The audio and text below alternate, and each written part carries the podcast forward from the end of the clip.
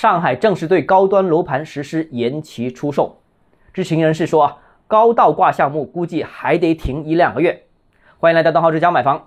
上海几千万的豪宅出现了排队抢购的这个情况，这事情被网上热炒一段之后，相关部门开始谨慎了，推迟1、2手楼盘倒挂这些项目的开盘时间。至于会研究一个什么样的结果，暂时是猜不到的。那如果放开一手房限价政策，则上海有可能出现房价的暴涨这种虚假现象。因为前2年1、2线城市房价上涨过快的时候呢，控房价的手段之一就是直接限价销售。那现在市场低迷了，但房价却出现了统计上的虚假上升，一则影响管理层对市场的判断，可能会出台一些不合时宜的政策，明明是下跌的，那是数据上升，怎么处理好呢？解决不了。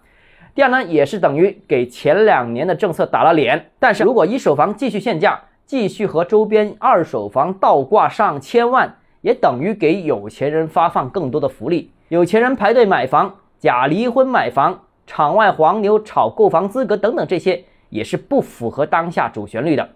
怎么解决呢？其实大家不关心，关键的是限价非市场化手段有悖合同法操作，应该考虑退出，甚至是永久退出。